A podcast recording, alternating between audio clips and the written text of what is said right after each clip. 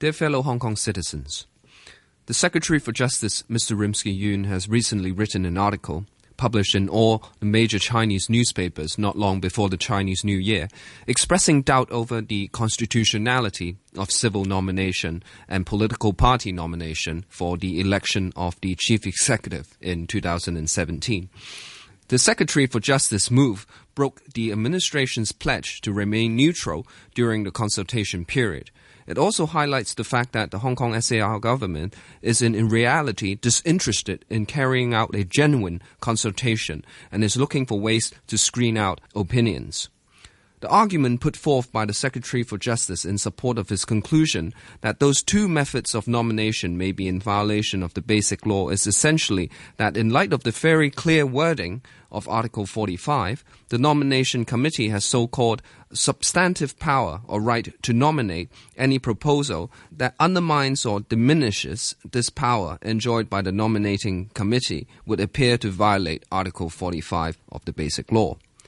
Since the Secretary for Justice argument relies on the allegedly very clear wording of Article 45, please allow me to take this opportunity to repeat the wording of the Article 45 to you. The method for selecting the chief executive shall be specified in light of the actual situation in the Hong Kong Special Administrative Region and in accordance with the principle of gradual and orderly progress. The ultimate aim is the selection of the chief executive by universal suffrage upon nomination by a broadly representative nominating committee in accordance with democratic procedures. Notice that the article does not mention anything about the nominating committee's power or right to nominate. Notice also that the Secretary for Justice interpretation misses out on a key term in the article nomination by the nominating committee in accordance with democratic procedures. In fact, his interpretation flies in the face of this key term.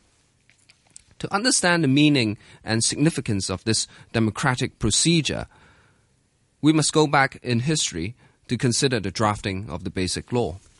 In April 1988, in preparation for the then upcoming first round of public consultation, the drafting committee of the Basic Law issued the so called first draft of the Basic Law.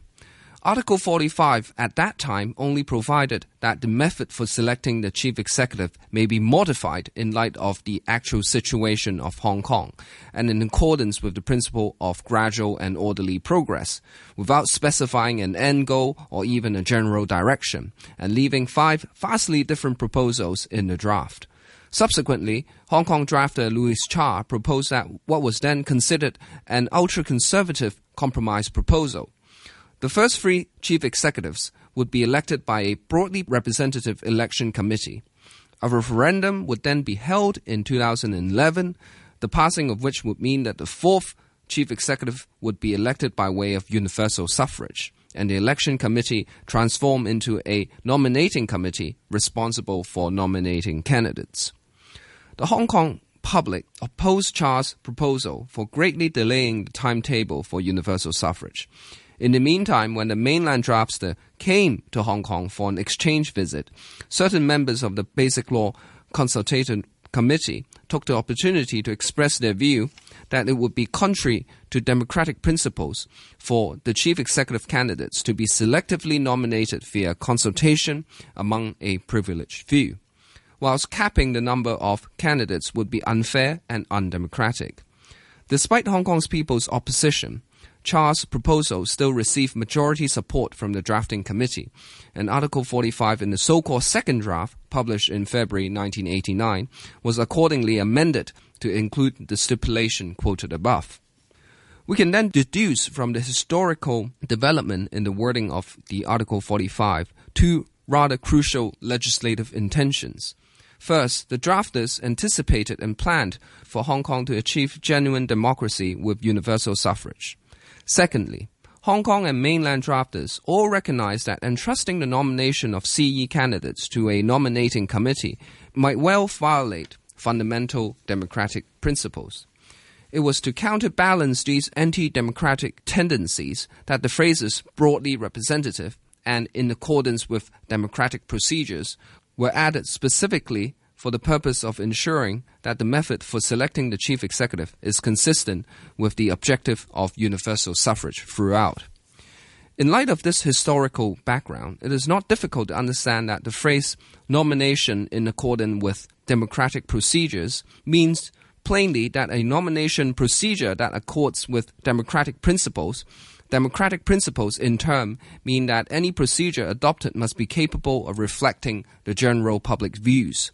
Under such a legal framework, the practical effect of democratic procedures is that the nominating committee must not screen out candidates supported by the public and must instead allow anyone who has obtained a sufficient level of public support to become a candidate. There are actually many ways to achieve this civic nomination, nomination by political parties, or a low threshold nomination by a broadly representative nominating committee, or any combination of the above. Returning now to the Secretary for Justice argument, one would quickly realize that the Secretary for Justice is wrong in saying that the nominating committee enjoys the so called substantive power or right to nominate, which is not to be undermined or diminished. The nominating committee's power or right to nominate is in reality not freestanding. It is instead constrained by the Article 45's stipulation that it must exercise that power or right in accordance with democratic procedures. It is precisely here where civic nomination and political party nomination can come into play. We may well stipulate that the nominating committee shall be bound to nominate a candidate upon confirming the validity of a nomination by means of civic or political party nomination. This is an attractive proposal because at the end of the day, these two nomination methods are the ones most widely accepted in democracies everywhere around the world to be in line with democratic principles. The Secretary for Justice would be hard pressed to argue otherwise. I would urge the administration to realize the ultimate goal of Article 45 of the Basic Law that is, real and genuine universal suffrage for chief executive election in 2017 for all Hong Kong people to participate in with a genuine competitive election. This is a political question at the end of the day, not to be disguised in a false legal argument.